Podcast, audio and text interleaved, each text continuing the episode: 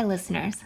Last week began the trial of Derek Chauvin, who murdered George Floyd last summer, sparking renewed activism and calls for racial justice. Days before the trial, eight people, six of whom were Asian women, were murdered by a white terrorist in Atlanta, Georgia, while they were at work. Those of us who identify as people of color feel the familiarity of despair, anxiety, and fear.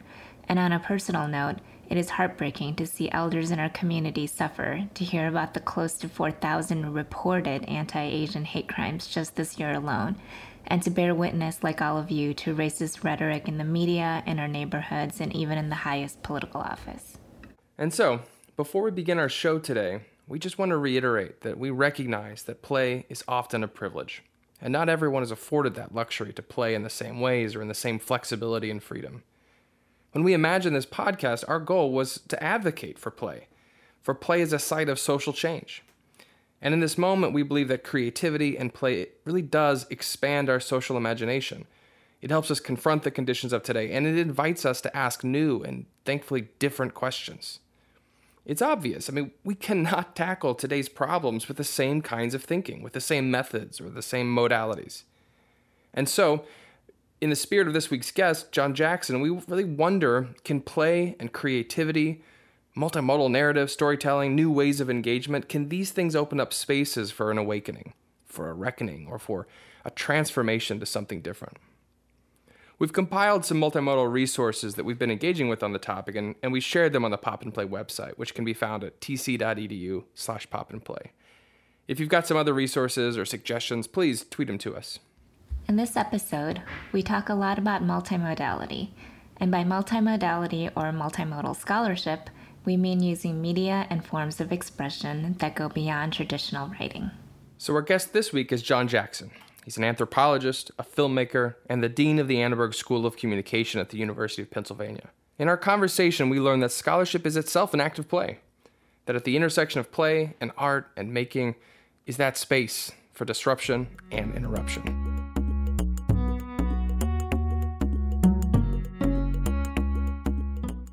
Welcome, everybody, to another episode of Pop and Play.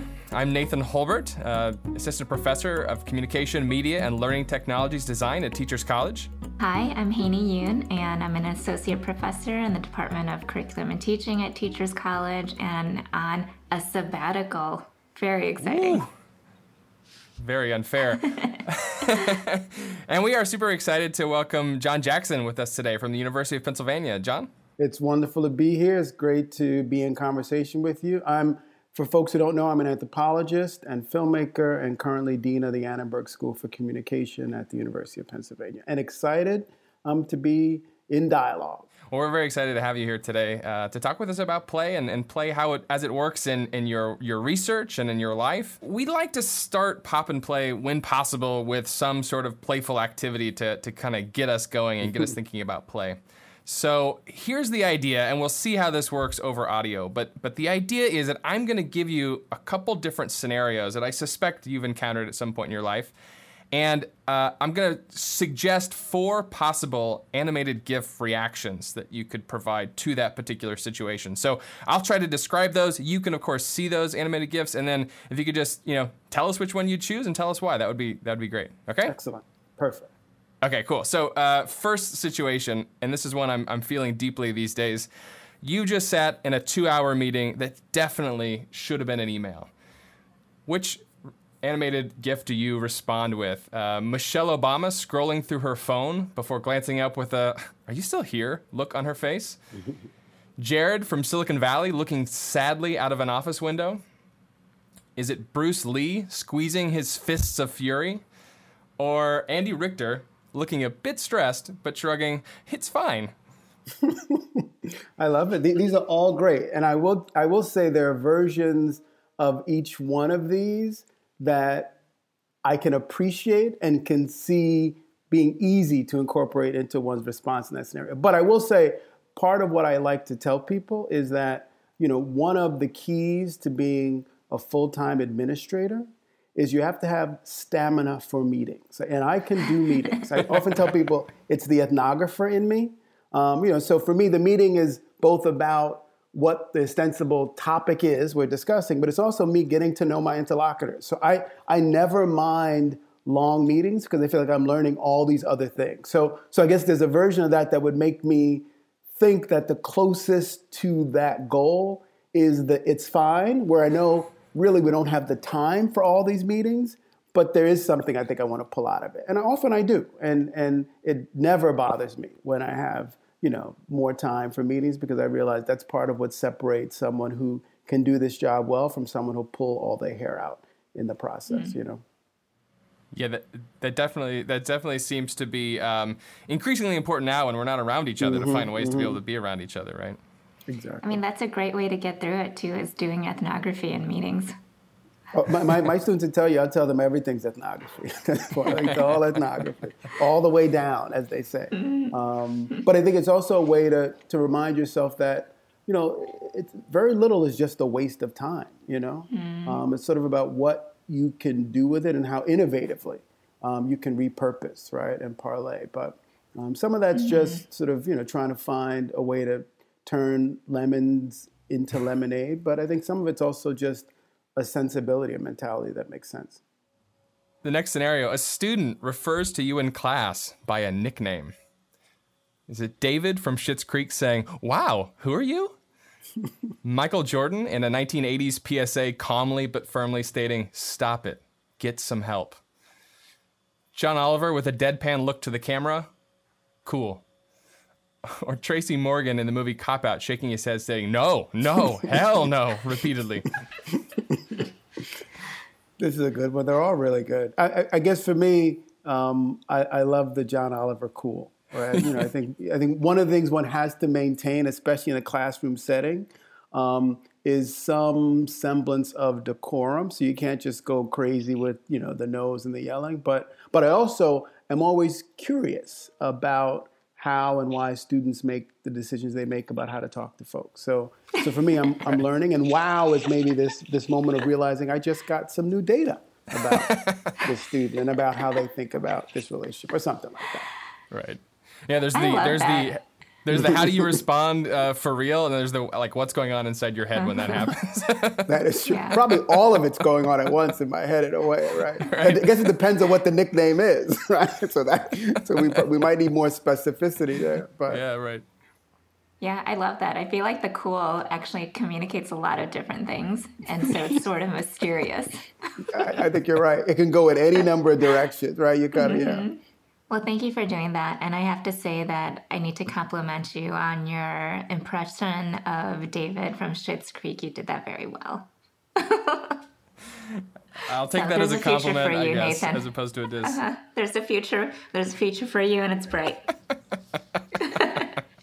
Thanks for playing that. That was really fun, actually. no, very cool. And I have to admit, I don't use those. I don't use any GIFs really. I don't know why. Oh, I have yeah. a lot of folks who work in the office who use them, and I always find them funny. But yeah. well, thank you for doing that. Um, okay, so I think we can shift gears a little bit, and um, I thought that maybe we'd start with this question just to help us get to know you a little bit better. Um, can you talk talk to us about how your interest in filmmaking started?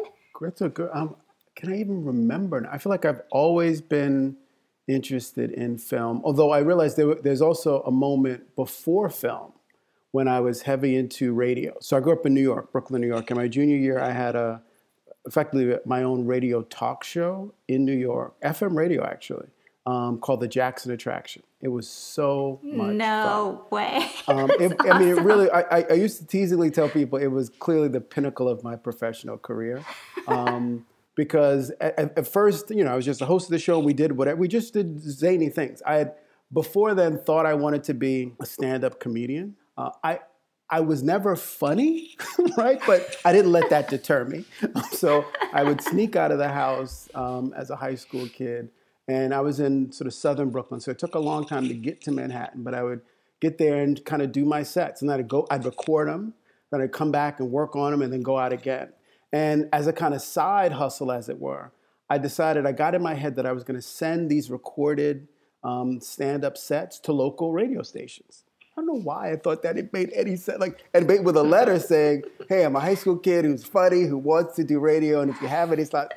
And for some crazy cockamamie reason, I get a letter back from 91.5 FM in New York saying, "You know what? If you want to do it, come and we'll figure something out." So they gave me.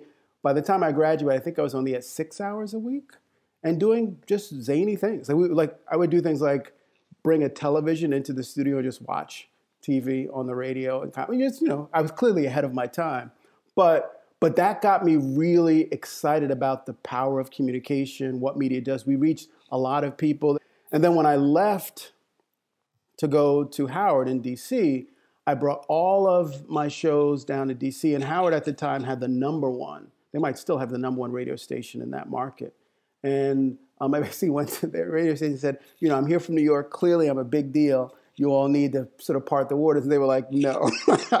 and and at that point, I I've never been in a radio state station on my own show again, but I got the film bug, and so I did communication as undergraduate. Um, was really interested in learning how to tell stories and images and sound, and just never let it go. And and I actually never wanted to be an academic, but I got brainwashed one summer um, by a program in DC that said we need more academics of color to get PhDs. And at that point, I didn't even know what a PhD was. I learned that summer that at the top tier programs, they would even pay for you to matriculate if you got in. So I said, well, if I don't have to spend any more money, instead of going out to the West Coast, which a lot of my friends were doing, um, you know, maybe I can I can get more stories about the world that would make me a better filmmaker, make me a better storyteller. And I thought anthropology it had a history of film and anthropology, visual anthropology, it allowed me to kind of have my cake and eat it. Um, and so that's kind of how I, I married my interest that I was building in film at Howard as an undergrad. And so, so that's kind of how I got into film. Out of radio, always interested in kind of multimodal work in a lot of different ways, and um, and was actually open to being in front of the camera too. Although um, always was much more interested in being the, the, the, art, the author, right? The person trying to craft it. I mean, we have to start with Radio Jackson. um, one, the Jackson we, attraction. The Jackson, Jackson attraction, attraction, yes. How do we bring that back to 91.5 FM if you're listening? I, I, have no sense of how many people really were listening. I just made sure my family didn't listen because I feel like, you know, even even now, the, the conceit I use for anything I do really is and I'm usually right about this, is I can write it, I can film it, because that, most people will never see it. So I don't got to worry about it. Um, once I start thinking about who might be listening, who might be watching, it can become a little bit more difficult. I think I have too many sort of voices and audiences in my head. So it was great. My, I knew that my family was listening. So then, you know, everything was on the table at that point. mm-hmm. I mean, there's so many parallels to what you're talking about and what's happening now. Because I think about you bringing your TV into your radio station room and recording, watching TV. That's just like modern day Netflix party, right? That's what's happening mm-hmm. with mm-hmm. that. Exactly. Or when you know, when young people record things on YouTube and you're watching along with them, or when people are playing video games or opening toys and seeing all of that stuff. It's just so interesting how the tools have changed, but the way that we engage and socialize and all of that has just expanded. Um, no, but it's right. you know it's such an interesting parallel what you're doing there. I mean, you're an, an early innovator of some of these things. that was really fun to hear about all the different kinds of radio work that you were doing and the movies that you were doing. It's also fun to hear about how you know you mentally put yourself in a space where you're where you're free to explore, you're free to experiment, you're free to play in those spaces. Um, I wonder if you could say a little bit about, you know, you said you didn't set off to be an academic at all. You kind of found your way, uh, you know, from for all sorts of different sort of sliding door moments, maybe. But I'm curious about that sort of mindset, that sort of way of of, of playing that has been such a core part of how you create. Um, how does that show up in in the way that you do your work today, as an academic? Um, that's a. I feel like that's a very hard question, but um, but but I do think there's a version of of what I think for me was the best bit of advice I got in graduate school that I still try to tell my grad students that's central to my answer to that question, which is like, however you do the academy, however you do your version of a life of the mind as a graduate student, is the way you will likely do it even once you're a full professor somewhere tenured. So if you haven't figured out a way to incorporate play and fun and the stuff that makes you whole into your research and writing process as a graduate student, when that's all you're really responsible for, right? Um, professionally at least, then it's going to be much more difficult to think you're going to be able to find a way or even have the facility later on to do any of that. So, so for me, it's about finding moments to continue to do the stuff that buoys me. And a lot of it's media, a lot of it's film and TV, and um, it's also theater. And, and my Deb is uh, my partner was a dancer with Urban Bush Women for a long time, and so she's trying to figure out like how do you continue to short circuit the the sort of really impoverished distinction people make between say the arts and the sciences, right? Um, between play and work, and how do we think constructively about the new things we can imagine and imagine into being in the world when we don't over rely on those distinctions too comfortably. And I think for me, that means every day saying, you know, I want to make sure I'm doing things that, that really nourish me in a holistic way, um, not just meeting deadlines that are otherwise meaningless to me. Because that seems that seems like a tough thing. It would be impossible, at least for me, to imagine that's something I would want to do on a long time, long term basis. You know. Hmm. I mean, I really appreciate that answer because it's making me think about how early on when I was doing research in schools and researching play, I think I always felt compelled to have to tie that in with learning or development or some kind of goal that's related within that institution. Um, and I think as I'm growing and trying to learn more um, about ethnography and play and qualitative research and what play actually really means. Um, that sometimes it doesn't have to necessarily be tied into these very specific goals or ways that you're going to make it valuable. Um, and I think about that because our original question was how do you make space for play and loosen the boundaries within the institution? And maybe not everything has to be within the institution, right? Like maybe some things and acts of play can be unbound in other areas of your life. And that's what helps you sustain your work in the institution, but that doesn't have to necessarily be that, you know, A to B sort of thing. So I do appreciate that a lot. No, I appreciate that response. I, I, and I do realize people have different ways of of answering the question, different ways of operationalizing investments and what you all are calling play. Um, and so it's also realizing it's not one size fits all either, right?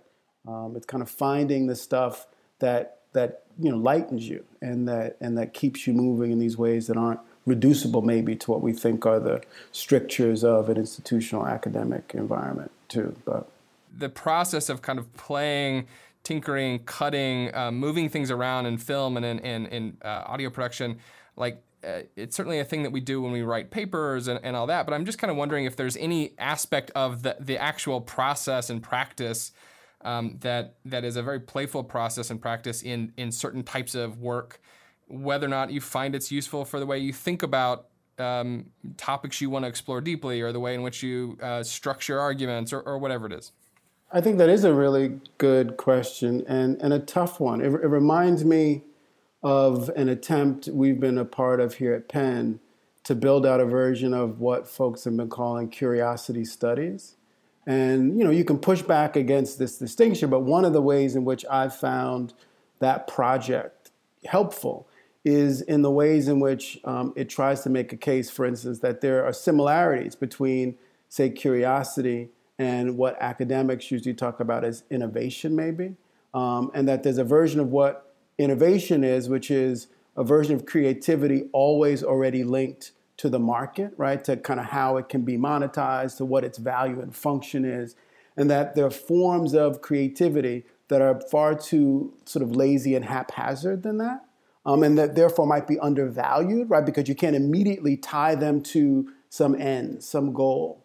And so part of what I think we've been trying to figure out is what are the different, what's the kind of fungibility intrinsic to the notion of creativity that allows it to do all of the stuff we might imagine can link to the bottom line, to some sort of productive end game, while also recognizing it doesn't have to come at the expense of also being very excited about you know what might be ultimately a complete quote unquote waste of time but might be enriching in other ways, right? Curiosities that don't seem as obviously attuned to what we think productivity entails, and to know that they're both valuable. They're different, and you want to sort of recognize if you're in one domain thinking you're in the other, then you're in the wrong place, but that they're both necessary, and to try to find a balance between the versions of investments in curiosity um, that are always tethered to something we know is going to be incredibly valuable to the world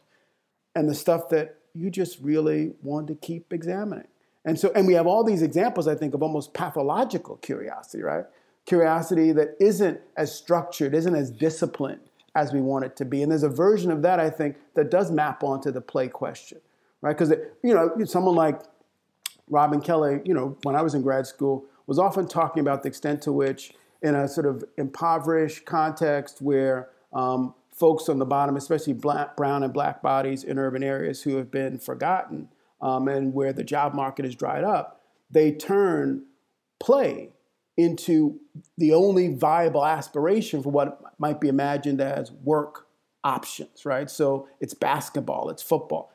How difficult will it be for any kid, no matter how good you are, to make the NBA or the NFL? But when all the other jobs dry up, play has, in some ways, play takes its place. And I think there's a version of that dynamic that's also in the center of your question for me, because I think it's about recognizing that play is valuable as long as we understand on whose terms the mm-hmm. play is taking place and in service to what ends for, and the ends might be exclusively psychological. It might simply be about trying to, you know, since um, since we've been home um, with the kids um, more because of the pandemic, we've been playing more card games and board games. And they even do puzzles. I'm not a puzzle person, so I just make fun of them when they do puzzles, but they even do puzzles. And, and I think there's a version of all of those things that I have to admit, I'm constantly, I'm, I'm an ethnographer, I'm constantly thinking about kind of what, what are the implicit cultural assumptions that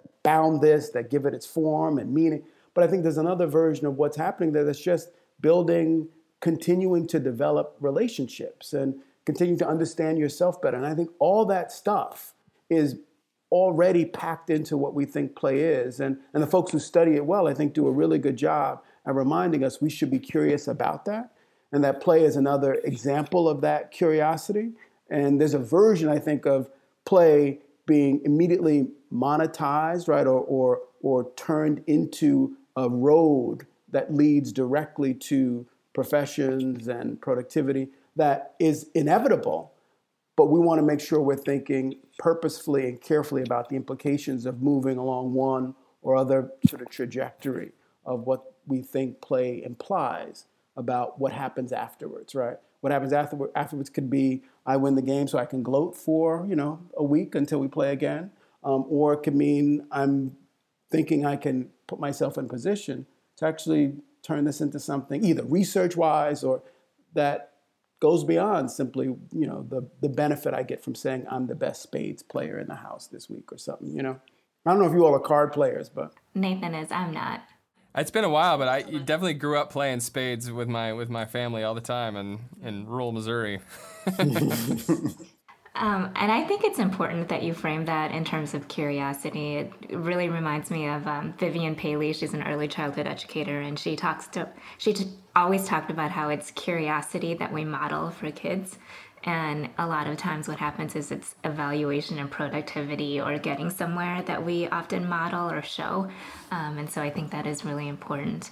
Um, I wanted to ask you um, this question, and I would I would be remiss if I didn't get to this, but um, there's an artist, artist, activist, um, Professor Theaster Gates, um, and he talks about um, the place of art, creativity, and I think for you also expands to multimodal scholarship um, and creation and products, and how it helps us reimagine or remake what the current conditions of the world are. And so he has this great quote, and I'm not going to butcher it, so I wrote it down. Um, he says art has the ability to help us imagine the world we all live in is really just today's condition. And he talks about how the world is like ripe for a remaking and a redoing and a reimagining. And I can't think of how much how important that is right now in this particular moment. Um, and so I just wanted to hear from you about what you think the space of multimodal scholarship or art and creativity can have um, in speaking to, to today's condition. And, I, and I'm going back to the beginning when you talk about comedy, right? And I think comedy is also an art form, right? Stand up comedy is an art form. I think about your book, Racial Paranoia, and that whole chapter you have about Dave Chappelle. Um, and I think there's a lot of people who have been talking about the art of comedy in speaking about race and speaking about, you know, tensions that, re- that exist right now in the world. And so, what do you think can be the potential of multimodality and creative arts and um, and that scholarship and speaking to today's condition?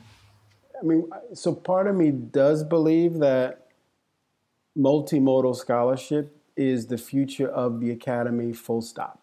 Like, I don't know if that's 10 years from now it becomes normative, 50 years from now. I think it's inevitable. I think the, the question is do we go into that future kicking and screaming, right?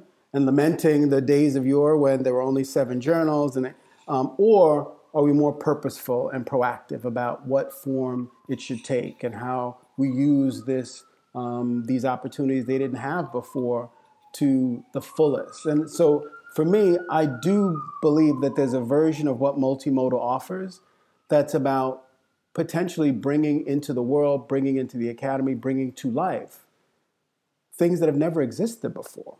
And, and that's exciting, right? I mean, it, it, it's, it's being able, that there's a commitment to being able to imagine what isn't even possible now um, that I think the multimodal gestures toward, um, especially in an academic context, right? Which is to say, there isn't even necessarily a model for what I'm trying to do. Um, but I, but one of the things we can boast, I think, as a species, is the ability to image things, to aspire to things that aren't tangible, that aren't real. Um, and, and I think that's a version of what multimodal kind of represents to me. It's, it, it's a version of saying, let's keep pushing, let's keep moving to see what this can become, um, to see how, how wide we can open up this space to other folks who may not otherwise think it, it was built for them and maybe it wasn't built for them, but who can do some really transformative work under its auspices. And to me, that is really exciting and something um, that I think we um, we, we miss out on if we just imagine the multimodal discussion is about whether or not you train students to make films or, um, or you incorporate dance or graphic arts. Yeah, that's it, but that's really just the beginning of a much more profound conversation about what intellectuality even is, you know, about what scholarship can be, um, and about who controls the terms on which it changes and evolves in the 21st century. And I think the multimodal packed into that sort of multisyllabic term is all of that stuff. And I think the implications are pretty significant. And at least I want to imagine our job is to continue to push ourselves to see what its utility might really allow us to do and to say about the world, you know, and to bring into um, existence in the world. Mm. Yeah, I think that's a great a great call for future researchers and you know students. And even myself i'm just thinking about how um, you know am i you know reifying just things that have been already said or in the past or am i thinking about and imagining new futures? Um, and i think that's really important. Okay so we only have a couple more minutes with you um, and so we this podcast is called pop and play because we like to end start with play and end with pop culture um, and so our question is, what's poppin'? Um, and the I, the idea behind the question is something in pop culture right now that is um, exciting to you, or that's been on your radar, or something that you've been thinking about. Um, and so I I'll give an example of what I've been thinking about a lot lately, and this might be, you know, I think people can collectively agree. Um, but right now, I've been really into Bernie Sanders' inaugural look and all the different memes that have arisen from that has been awesome. And I think at first, while I was watching the inauguration, I was thinking, oh my gosh, look at those mittens. those mittens are hardcore. And I did not realize that millions of other people are thinking the same thing. And so I think that's been really fun for me to look at. And so, in honor of memes starting off our, or GIFs and memes starting off our time together, I end with that. that's a good one. That's a good one. I feel like so much has been um, so much attention um, has been placed on the political um, that it's it's hard to even think of. I'm trying to get so Bernie Sanders is a good one, and I, I love the clubs. I'm trying to think of something non sort of politics related. I feel like I want to, but I. I'm trying. So you, you know what I've been, I, and I know I'm fixated on this because we're doing a documentary on it. I'm fixated on um, sort of the the changing nature of television itself. Mm-hmm. Um, and so, you know, one of the things we did a while ago was interview all the living um, former heads of HBO that founded it in the 70s. And mm-hmm. they, I mean, they talk about the founding of HBO in such amazingly dramatic ways. I mean, really, I mean, we're, we're gonna, we're doing a documentary on sort of how it transformed television and American culture in the 70s, but um, it, it really should be like an AMC Mad Men esque serial about like television execs and, and American culture because it really is incredible and everyone's a character. But there's a version, I think, of what Netflix and Hulu and all the newest ones I don't even know represent that really is changing how we even imagine we approach sort of televisual popular culture. And to me, that's mm. fascinating. And see how quickly it's moving. Well, so what have you been streaming on HBO? Uh, oh, everything. And I, and I love sci-fi, so I just finished Star Trek Discovery, mm-hmm. which was also pretty good in the in this season. Mm-hmm. Yeah, I, I, I, haven't I haven't gotten into Star Trek Star Trek Discovery very much, but I did watch um, recently. I was a little late to it, but I did watch the um, the Picard series and thought that was pretty interesting and fun to. to I, I did I, I did too. I like that one. Yeah, and and and push comes to shove. To be honest, I'm more of a Star Wars than a Star Trek person, but mm-hmm. but I like sci-fi, so I, I could. so we certainly watched The Mandalorian. Yes, absolutely. For, because this is audio, y- y'all can't see that Haeny and I are both like, yeah, Star Wars. I mean, we spent like half an episode talking about Star Wars last time. yeah, this is actually pop and play, but also a Star Wars appreciation podcast. yeah. Inspirational from sort of the television. Uh, I watched when it first came out, uh, The Good Place, the TV show The Good Place. That's but I've just started rewatching it again because it's just, you know, sometimes you need to sort of like find yourself in a, a place where you can laugh and you can smile and you can feel good about things. And that show, I think, is such a smart, uh, hilarious, delightful show that that I find myself frequently even again, even though I've seen it, even though I know most of the jokes, laughing out loud uh, still to it, and that feels very cathartic and nice right now. I agree, and and so philosophical. You know, I mean, just very deep. Like you know, it's, it's surprisingly deep too. You know, I, am yeah. a big fan of that show. Maybe I'll go back and rewatch that. That's a great one. I just rewatched the other night the episode where they um, they they uh, simulate the trolley problem. by all getting inside of a trolley and actually just like running people over again and again and again. And it is so hilarious and so ridiculous and yet so profound. It's wonderful. No, agreed, agreed, agreed. Well, thank you. This was a good fork in time. Oh, thank you all. That's funny. Uh, it was. I, I, I do feel like if, if if one way you gauge the success of what you're doing is how fun and play filled the experience is for your interlocutor. I definitely think this was a success. It was fun to, to talk with you all for a little bit and hang. And, and I'm glad you're doing it. So keep, keep, keep doing it. And I hope it doesn't feel too much like work for you, although maybe that's not, not a bad thing too. Thank you very much, John, for being here. This was a lot of fun talking to you. Thanks, you all. Yeah. You Thank too. Thank you very much. And um, and hopefully we'll chat again soon in, in yeah. person at some point, maybe. Yeah, that'd be great to see you again. Yes, definitely. Hi, John. Thanks, you all.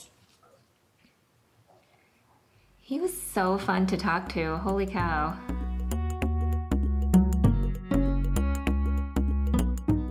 Thanks to Dean John Jackson for joining us this week, and thank you all for listening. This episode was edited by Lucius Fanju and Joe Rena Ferry.